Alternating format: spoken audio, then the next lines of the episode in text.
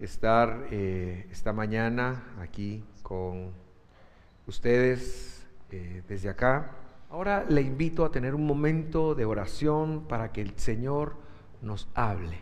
¿Parece?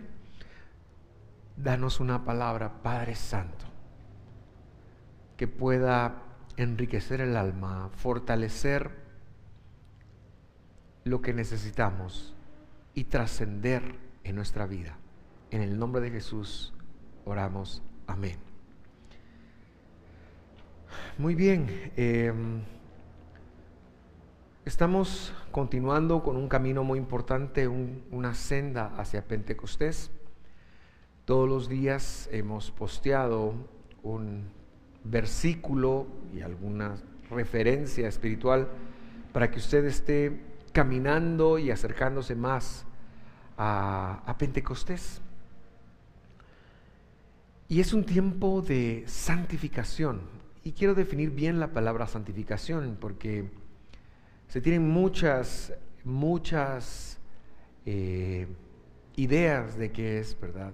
La santificación, la santidad, pero la palabra santificación, bíblicamente hablando, quiere decir apartar, separar o preparar para algo específico. Cuando nosotros buscamos la santidad, nos estamos apartando, preparando para un trabajo de Dios en nosotros. Y la semana pasada mirábamos la necesidad de hacerlo con nuestro cuerpo. Hoy queremos llevar esto a nuestra familia, nuestra familia. Esta semana trabajaremos en la familia. Y quiero empezar con una historia. Hubo una familia que Dios escogió para establecer su pueblo, demostrar sus promesas y poner el fundamento de lo que también sería el pueblo del Mesías. Cualquiera pensaría que tendría que ser una familia modelo, una familia perfecta, pero esta no era una familia perfecta. Por eso es que santidad no quiere decir perfección. Santidad es ser apartado para un propósito, ser seleccionados, volvernos aptos para un propósito. Esta familia tenía algunas situaciones, circunstancias, le voy a decir, por ejemplo, el padre era mucho mayor, mucho mayor en edad que cualquiera de sus cuatro esposas. Tenía cuatro esposas. Y ahí usted se puede imaginar ¿Qué tipo de circunstancias se pueden dar con estas situaciones? Con cada esposa tenía hijos. Con la que menos tuvo fue con la esposa favorita. Si se puede decir así. Así que ya se puede imaginar usted qué problemas, qué circunstancias.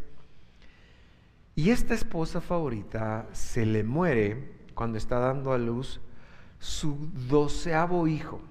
En total, esta familia tenía un padre, cuatro mamás, doce varones y una niña. Y ya se puede imaginar usted qué problemas, qué situaciones y qué circunstancias. El padre cometió el pequeño error, error de favorecer a su penúltimo hijo porque representaba muy bien los valores que él predicaba y hasta le hizo un, un regalo de una ropa distintiva. Y entonces sus hermanos, que tenían rencillas y problemas entre ellos, porque no eran perfectos, pero estaban en el proceso de volverse aptos. Tenían problemas y rencillas entre ellos, empezaron a querer matar a este hermano, onceavo hermano, dice la Biblia, que lo odiaban. Dos de ellos precisamente lo odiaban tanto que buscaban cualquier oportunidad para matarlo. Pero uno de ellos tuvo la brillante idea de sacarle negocio al asunto. Así que lo vendió como esclavo a su hermano. Pero este hermano era muy bueno en lo que hacía y la gracia de Dios estaba con él. Así que en menos de 20 años, o perdón, un poquito más de 20 años, llegó a convertirse en el virrey del imperio donde fue llevado y donde empezó como esclavo y terminó como virrey. Aprendió la lengua del lugar, trascendió, pero un día vio a sus hermanos y los reconoció, los vio muy necesitados y fue, como decimos aquí en Guatemala, fue pura lata. Para los que nos ven fuera de Guatemala, ser pura lata es ser mala taza. Para los que nos ven fuera de Guate, ser mala taza es ser mala persona hacia otras personas. No se portó bien. Les hizo sufrir, utilizó un traductor para hablarles, les ocultó quién era y les angustió. Así que cuando nosotros hacemos un análisis de esta familia, yo no sé si la escogeríamos para traer el pueblo de Dios, para, para hacer, para atraer al Mesías. Sin embargo, fue la familia que Dios escogió para bendecir el resto del mundo. Así que cuando hablamos de santificación, no estamos hablando de perfección bajo ningún estándar. Yo quiero que usted se quite esa presión, pero que sí se ponga la responsabilidad de ser apto para el propósito que Dios tiene para su familia. Porque es bendecir a todas las demás familias. Ahora bien, en su lecho de muerte, el patriarca, ahora me refiero a Jacob específicamente, le dice unas palabras que definirán a esta familia. La escritura lo define así. A usted le va a parecer allí en la pantalla, pero si usted quiere corroborarlo con su Biblia, yo le invito a abrirla en el capítulo 49 de Génesis y vamos a leer el versículo 28. Yo estoy leyendo la versión nueva traducción viviente. Y entonces el padre, el padre en su lecho de muerte les da estas palabras, pero la escritura que Dios le reveló a Moisés lo registró así. Génesis 49, 28. Estas son las doce tribus de Israel. Y se empieza a develar el propósito de Dios para esa familia. Estas son las tribus del pueblo de Dios. Estas son las columnas estos son los fundamentos del pueblo de Dios que nos han bendecido, incluso a nosotros que existimos 3.500 años más o menos después de que estas palabras fueron habladas y registradas. Y registradas. La familia fue imperfecta. El resultado del propósito de Dios para esta familia lo seguimos experimentando 3.500 años después de que ellos han dejado de vivir. ¿No es maravilloso? Usted pensaba que el propósito de Dios era de aquí a tres meses. El propósito de Dios para su familia, para que se lo adelante, se lo digo, tiene que ver con cuando usted ya no esté. No hay que trabajar solamente para este momento. No hay que trabajar solamente para ahora. Hay que trabajar para la eternidad. ¿Está preparando usted a sus descendientes para un propósito eterno? ¿O solamente está preparándolos para un propósito temporal que se va a acabar cuando ya no estemos en este mundo? Tenemos que empezar a pensar en la eternidad. El versículo sigue diciendo, Repito, estas son las doce tribus de Israel y esto es lo que su padre dijo a sus hijos al despedirse de ellos. Los bendijo con un mensaje apropiado para cada uno de ellos. Luego les dice, ¿dónde se va a morir? Encoge los pies y muere. Lo que yo quiero que usted conecte conmigo es que el patriarca entendía que su familia era importante. Yo quiero que usted conecte, por favor, y que entienda que su familia es importante. Si usted no es el padre de familia, usted necesita conectar que su familia es importante porque un día a lo mejor lo sea. Si usted es hijo, usted tiene que conectar lo que Jacob nos enseña, que su familia era importante, imperfecta, pero importante, que tenía un propósito. Él conocía las debilidades de sus hijos. De hecho, a muchos de ellos les, profetizó solo debilidades. Esto me dice a mí que la familia es el lugar donde Dios quiere obrar su propósito. Porque son las familias, la familia donde tú albergas, donde tú recibes, donde tú nutres, donde tú educas, donde tú enseñas, las que luego salen a impactar este mundo. ¿Estás preparando a tu familia para que impacte su mundo? Eso es santificar nuestra familia. ¿O solo estás sobreprotegiendo a tus hijos? ¿Solo estás cuidando? Eso es muy importante. Pero tu propósito final es preparar para que el propósito de Dios alcance a tu familia, toda tu familia. Porque tú puedes incluso influir en tus padres para eso, en tus abuelos, para que vayan a cumplir el propósito que Dios tiene para este mundo. Jacob lo entendió. Y él sabía que eso se cumpliría cuando él ya no estuviera vivo. Él había sido la mejor carta de presentación de su propio padre, Isaac. Y ahora que se iba, deja el encargo a sus hijos, impacten el mundo. Impacten el mundo. El propósito de tu familia va mucho más allá de cuando tú mueras. Si no lo tienes claro, por favor acláratelo ahora. A veces somos tan temporales, pero es mucho más. Tienes que preparar a tus hijos para cuando ya no estén. Tienes que, que influir en tus padres. Tienes que influir en tus abuelos. Tienes que influir en todos los que te rodean. Porque hay un propósito de Dios.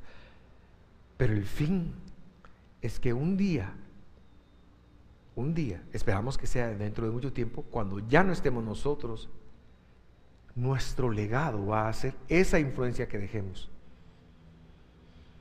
Así que tu familia merece que des tu vida. Tu familia merece que tú des tu vida por ella, para que conecten todos el propósito dado por Dios. Tan esto es así que los hermanos de José recordaron todas las vivencias y fueron a hablar con su papá. Y el papá dejó un encargo. Génesis 50, 16. Génesis 50, 16. Solo adelante un capítulo más y vamos a leer dos versículos, el 16 y el 17. Entonces enviaron a José un mensaje que decía, estos son sus once hermanos antes de morir, tu padre nos mandó que te dijéramos. Un mandamiento de un padre. ¿Por qué? Porque el padre lo tenía claro. Es mi descendencia la que va a impactar. No eres tú el que va a impactar, es tu descendencia. Tú estás impactando, pero a futuro tu descendencia es la que va a impactar. Por favor, perdona a tus hermanos por el gran mal que te hicieron, por el pecado de haberte tratado con tanta crueldad. Así el Padre se asegura que después de muerto, el propósito se cumpla, la profecía que él habló se cumpla. Y bueno, lo que ya te dije, 3.500 años después, estamos hablando de esto, seguimos aprendiendo de esto, seguimos trascendiendo por esto. Entonces, yo quiero hablar hoy de cómo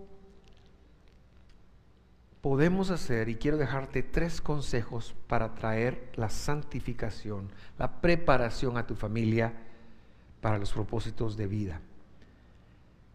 Sin embargo, cuando hablamos de familia, tenemos que entender los distintos roles que la familia tiene.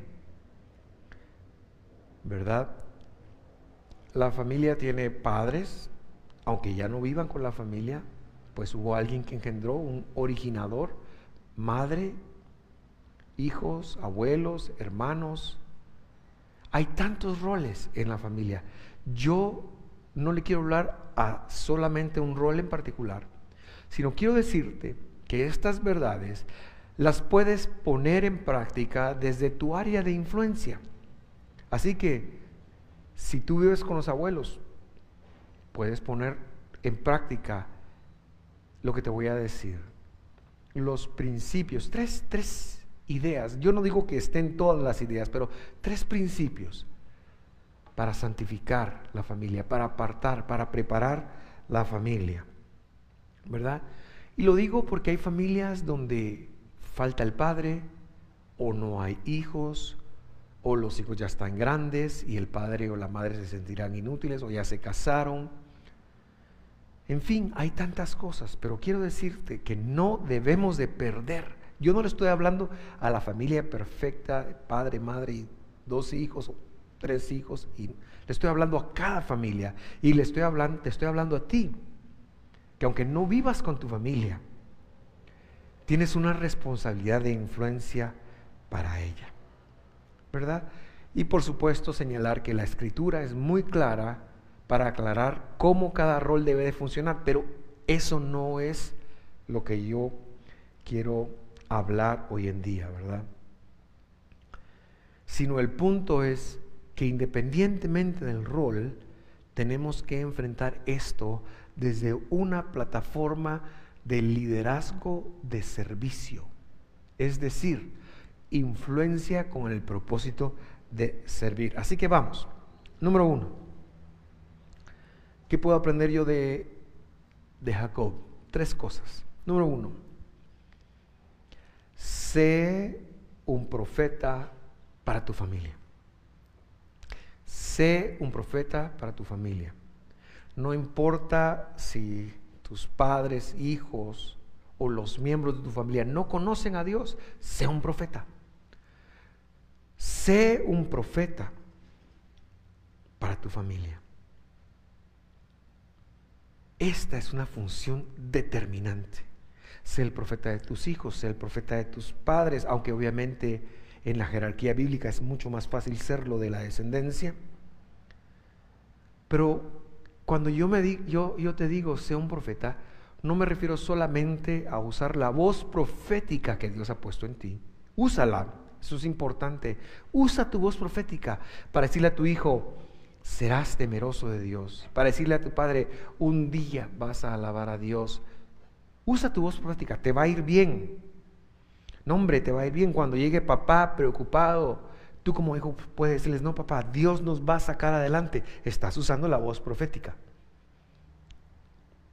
Dios nos va a dar, Dios nos va a proveer, Dios nos va a sanar.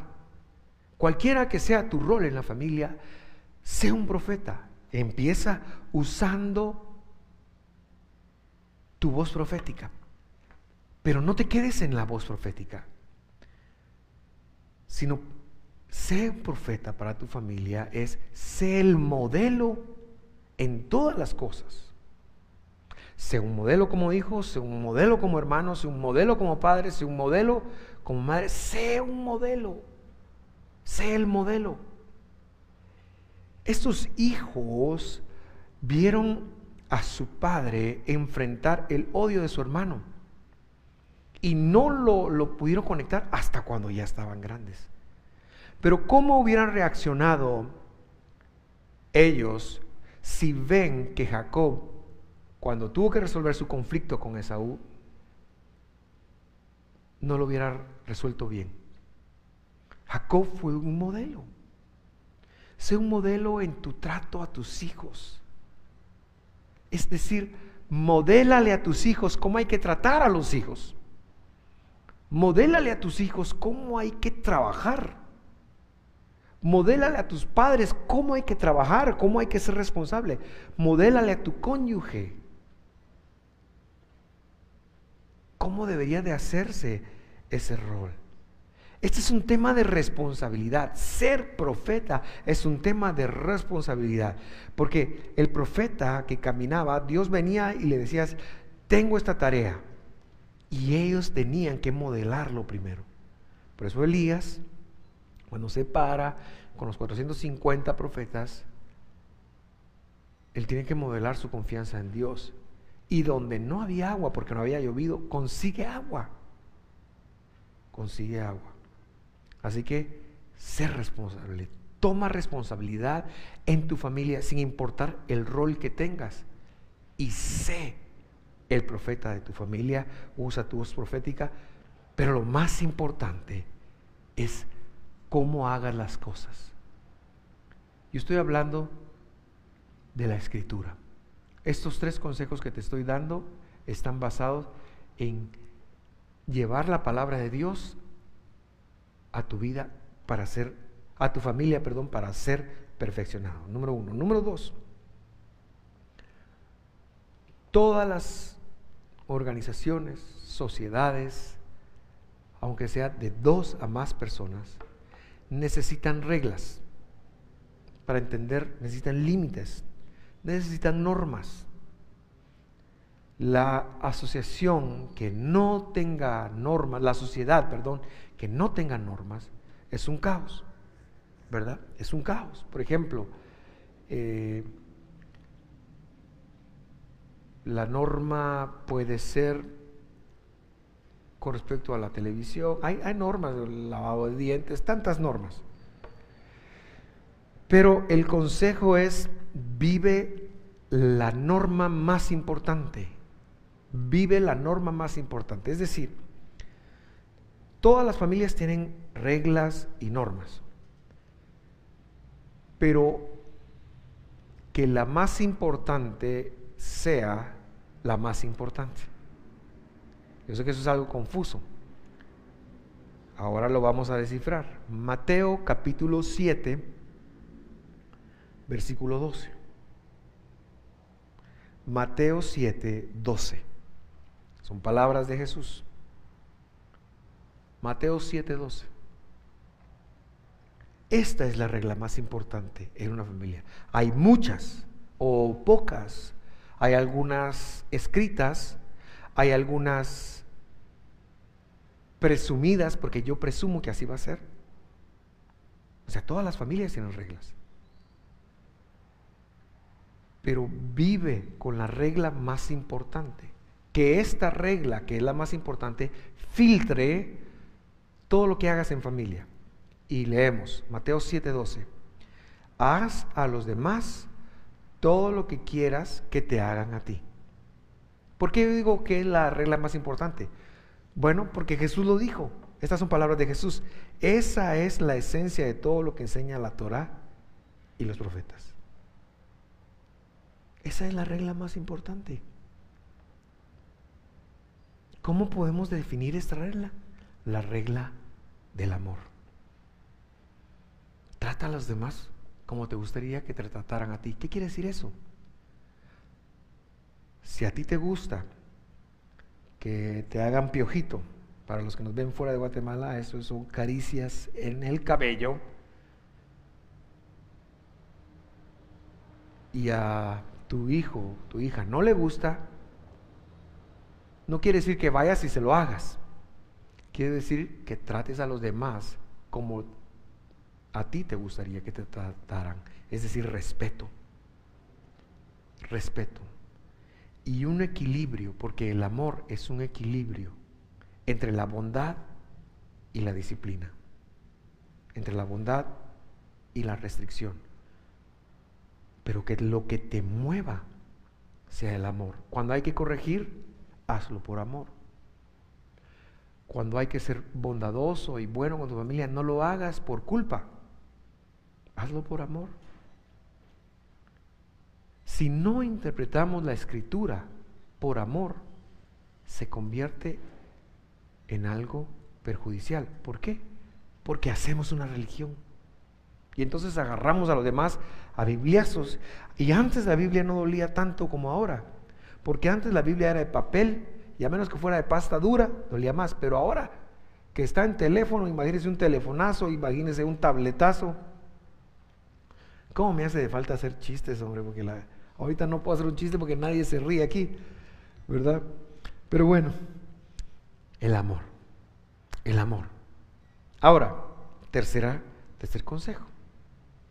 ¿Cómo santificamos a la familia? Número uno, sé profeta. Número dos, vive la regla más importante. Vive todas las reglas desde la regla más importante, la regla del amor, Mateo 7:12. Número tres, a pesar de ser una parte esencial del amor, le puse en un apartado y se basa en lo que ya leímos, Génesis 50, 17. Por favor, perdona a tus hermanos. Ve que aquí no dice excusa, olvida por el mal que te hicieron. No solo dice mal, dice el gran mal que te hicieron. Por el pecado de haberte tratado con tanta crueldad. En la familia hay pecado. Pero la familia solo se puede sostener si hay perdón. Y mucho se ha dicho del perdón. Pero una familia sin perdón no se puede sostener. Ahora, quiero decirte algo muy difícil de, aceptar. Y como es muy difícil de aceptar, lo voy a hacer sin anestesia. y quiero que dejes que profundice en ti. Dios te puso en la familia que estás, porque ese es el nivel de perdón que necesitas aprender o practicar. Si está con su familia, voltee y diga, ouch. Lo voy a decir de nuevo. Dios te puso en la familia en que estás. Seas padre, abuelo, hijo, hermano, lo que sea. Dios te puso en la familia, Dios te dio la familia que tienes, Dios te la dio. Entre otras cosas, porque ese es el nivel de perdón que necesitas aprender o practicar. Voy a dejar que eso profundice, porque no es fácil de asimilar. Es decir, necesitabas aprender a vivir, practicar y, redundo, y aprender el perdón de tal manera que te puso en la familia que te puso, para que aprendas.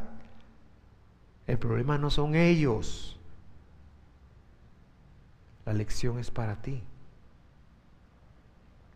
No eres ninguna víctima. No lo seas. Puedes serlo si quieres. Estás en el lugar que necesitas estar para aprender a perdonar. Pero no seas víctima. No te casaste con la persona equivocada. Tus hijos no son los equivocados. A veces nosotros echamos a perder, pero es otra cosa. Y no lo quiero entrar en eso porque los hijos rápido lo toman de excusa. ¿Verdad? Lo que quiero que sepas es que estás en el lugar correcto, porque estás en el mejor lugar, en la mejor escuela de perdón. Si aprendes a perdonar en tu familia, cuando llegues afuera es pan comido. Y Dios, y Dios te quiere como un perdonador. Como un perdonador. Así que si tienes a los miembros de tu familia ahí cerca, voltealos a ver así haciendo un poquito loco y decirle, bueno, tengo que tener alguna gratitud porque me están enseñando a perdonar. Tenemos que aprender a perdonar. ¿Por qué? ¿Por qué en la familia? Porque también hay amor. Porque es un lugar seguro para llegar y recibir amor. Claro. No estoy diciendo que si hay un tema de violencia física o emocional, tengas que soportar eso. No estoy diciendo eso. Pero sí estoy diciendo que aún eso lo tienes que aprender a perdonar y bregar. Es enseñanza. Así que, ánimo. Necesitamos traer la santidad. Es decir, la preparación a nuestra familia para su propósito. Espero que eso haya quedado claro. Esta semana lo vamos a estar trabajando Mi objetivo hoy era que reconocieras que era santidad para tu familia, para que puedas vivir bien, para que entiendas el hecho de algo que trasciende tu vida. Pero durante la semana vas, a estar recibiendo versículos por WhatsApp o en nuestras redes sociales. Tenemos tres redes sociales en donde los publicamos. Facebook, Instagram y tenemos Twitter también. También en Twitter lo publicamos. Así que eh, una cosa más, a quienes nos han seguido en la página de Facebook, eh, síganos, dennos seguir, porque cuando nos da seguir, entonces nos aparece que estás más fácilmente y podemos interactuar contigo. Pero bueno, esto es. Yo he terminado. Quiero decirte, cerrar con estas palabras. El apóstol Pablo, interpretando una escritura en Isaías, dijo, porque cosas que ojo no vio, ni oído oyó, ni han subido a corazón de hombre, o sea, ni se les ha ocurrido a ningún humano, son las que Dios tiene preparadas para los que le aman. Y te imaginas el bien que Dios tiene preparado para ti y para tu familia. Ni te imaginas el propósito de tu familia. Y si hemos sido bendecidos en Abraham, como lo fue Jacob, como lo hemos sido al conocer a Jesús, entonces es justo que nuestra responsabilidad sea bendecir a los demás. Bendecir a los demás que ese propósito se aclare en ti. Oremos. Ahí donde estás, cierra tus ojos y dile al Señor.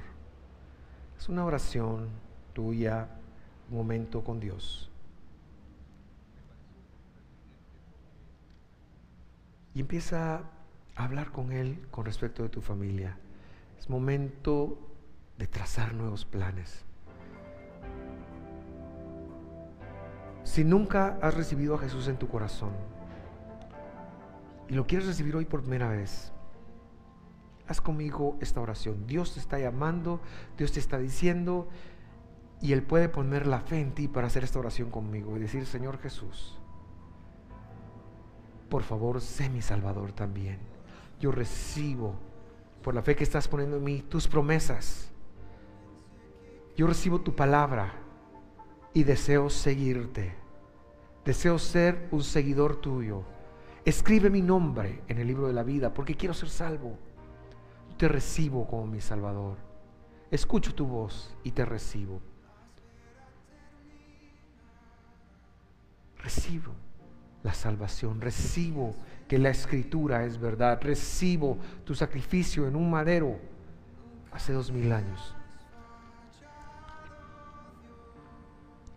para todos los demás. Si tú ya recibiste a Jesús, ora conmigo esta oración. ¿Cómo me puedo convertir en un profeta para mi familia? ¿Cómo me puedo convertir en amar a los míos? En perdonar. Señor, ayúdame. Decía yo que esto no es solo para los padres. ¿Cómo puedo ser un profeta? como hijo, ¿cómo puedes usar tu voz profética hacia tus padres, hacia tus hermanos con los que tienes conflictos? Padre, tenemos tantos retos como familia. Tenemos tantos retos en nuestras familias. A veces nos sentimos como que estamos caminando para lugares distintos. Señor, yo te pido en el nombre de Jesús que tú hagas que la familia identifique el propósito tuyo para ellos. Que cada familia de visión de fe, cada familia que está viendo, pueda identificarlos. Y que con un miembro de la familia que lo haga, Señor, que empiece a usar su voz profética para el propósito de gloria. Hay mucho más en esta vida que esta vida. Hay mucho más que lo que estamos haciendo podemos obtener en esta vida. Ayúdanos a cada familia a pensar en eternidad, Señor. A lograr metas eternas. Para que cuando tú regreses y nos llames y sea el tiempo de la resurrección podamos decir, Señor, fuimos fieles en esto. Y para que tú puedas decir, en lo poco fuiste fiel, te voy a poner en lo mucho. Ayúdanos a vivir de esa manera. Bendice a nuestras familias. Señor, si hay rencillas, si hay división, Padre, que sean quebrantadas, que sean botadas en el nombre de Jesús si hay problemas familiares, si la cosa no depende de nosotros, Señor, en el nombre de Jesús, haz un milagro en las familias. Devuelve el corazón de los hijos hacia los padres, devuelve el corazón de los padres hacia los hijos, el corazón de los cónyuges, Señor. Alínealos en tu palabra. En el nombre de Jesús, danos milagros en nuestras familias. Ahora, Señor, en donde ha crecido el abuso en las casas, que en las nuestras haya paz para enseñar a los otros que no es del que quiere ni del que corre, sino es del que tú tienes misericordia y tú estás teniendo y has tenido misericordia de nosotros. Gracias por tu fidelidad. Gracias por tu fidelidad. Bendito sea tu nombre. Ministra. Señor, si hay heridas. Yo sé que no puedo poner mis manos hoy porque no están acá para que tú les des un milagro de perdón, pero en las heridas que hay en las familias, en los hijos que han sido heridos, en los cónyuges que han sido heridos, en los abuelos, en los distintos rangos de familia que hay heridas. Yo te pido, Señor, que tú nos des un milagro de sanidad familiar y que empiece a haber restauración familiar. En el nombre de Jesús, danos restauración familiar. Restaura las familias. Restaura el amor en los cónyuges. Ayúdanos a entender y amar no con el amor que vemos, no con el amor, sino con el tu amor, Señor. El de Primera de Corintios 13. En el nombre de Jesús, haz nuestras familias aptas para tu propósito. Lo oramos, lo creemos y lo pedimos en el nombre de Jesús. Amén.